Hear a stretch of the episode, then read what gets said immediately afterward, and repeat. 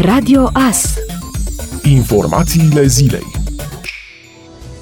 Șeful Departamentului pentru Situații de Urgență, Raed Arafat, afirmă că este nevoie de o măsură dură pentru localurile care nu respectă regulile de prevenire a răspândirii virusului SARS-CoV-2, el arătând că atât în București cât și în alte zone din țară, localurile sunt o problemă majoră prin faptul că nu respectă regulile de protecție sanitară. El a subliniat că este nevoie de o măsură dură pentru cei care administrează aceste localuri, iar o astfel de măsură poate fi suspendarea temporară a activității.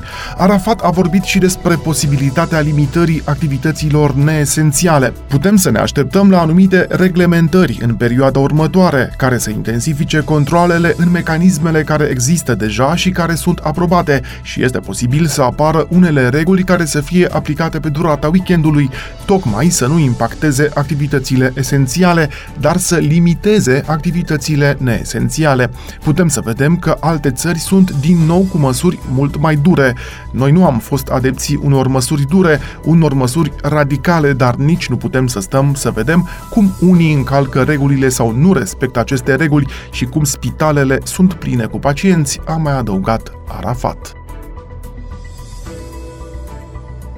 Analiștii în securitatea informatică au semnalat apariția unei noi campanii de e mail frauduloase care pretind a fi trimise din partea unor firme de curierat cunoscute, cu scopul de a-i convinge pe oameni să acceseze linkuri sau să descarce fișiere periculoase care îi pot lăsa fără bani. În mesajele frauduloase, atacatorii cibernetici profită de reputația unor branduri cunoscute pe piața locală de curierat și servicii poștale, dar și de cererea crescută a oamenilor pentru livrări în perioada pandemiei pandemiei. Unele mesaje le sugerează victimelor să plătească o taxă suplimentară de livrare și să acceseze linkuri care duc către o pagină frauduloasă unde își vor introduce datele de card. Practic, victimele păcălite oferă de bună voie informații sensibile atacatorilor, iar apoi ei pot face transferuri din conturile bancare până la golirea acestora. O altă metodă este cea a trimiterii unor informații despre o livrare în curs sau a unor notificări despre imposibilitatea posibilitatea efectuării unei livrări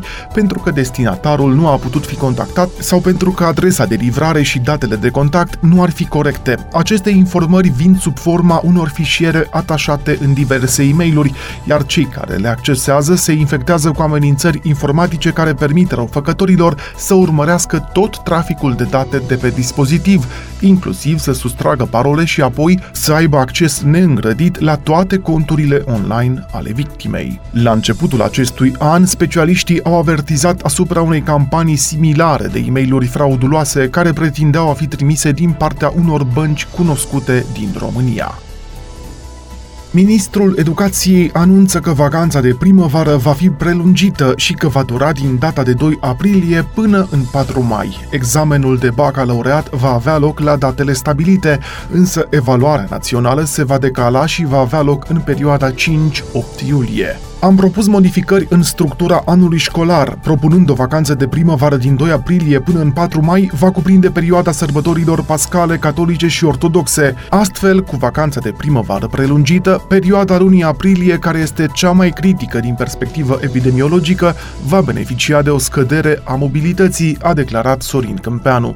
Potrivit acestuia, al doilea avantaj este că examenul de bacalaureat se păstrează la datele planificate, cu prezență fizică în perioada 20 28 iunie 1 iulie. Singura diferență este că se vor echivala competențele, cu excepția celor din promoțiile anterioare care vor susține competențele digitale. Ministrul a precizat că suntem într-o situație în care e nevoie de decizii care să producă cât mai puține perturbări.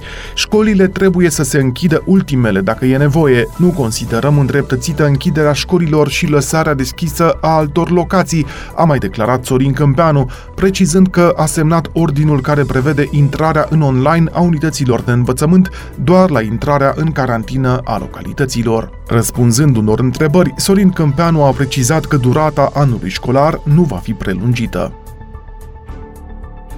Președintele Comitetului Național de Coordonare a Activităților privind vaccinarea anticovid a declarat că de la 1 aprilie se va afișa în platforma de programare tipul de ser cu care se poate face imunizarea la fiecare centru. Un element important este legat de actualizarea platformei de programare. Începând cu data de 1 aprilie, fiecare centru de vaccinare configurat în platforma de programare va avea afișat tipul de vaccin, așa încât orice persoană care își va face programare într-un centru de vaccinare sau va opta să treacă în lista de vaccinare, va ști de la început ce fel de vaccin se distribuie în acel tip de centru, a anunțat Valeriu Gheorghiță într-o conferință de presă. El a precizat că pentru cei care se înscriu pe listele de așteptare va fi estimat și timpul până la vaccinare. Potrivit acestuia, din 6 aprilie urmează să crească numărul de persoane care se vaccinează la un cabinet de la 60 la 90 pe zi. Valeriu Gheorghiță a mai informat că pe site-ul dedicat vaccinării anticovid a fost postat linkul pentru raportarea reacțiilor adverse.